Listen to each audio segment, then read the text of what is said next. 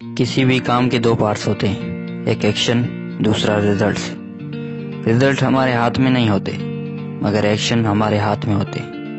اور result depend کرتے ہیں ایکشن پر۔ تو صحیح طریقے سے ایکشن لے کے آپ ریزلٹ کو اپنے ہاتھ میں کر سکتے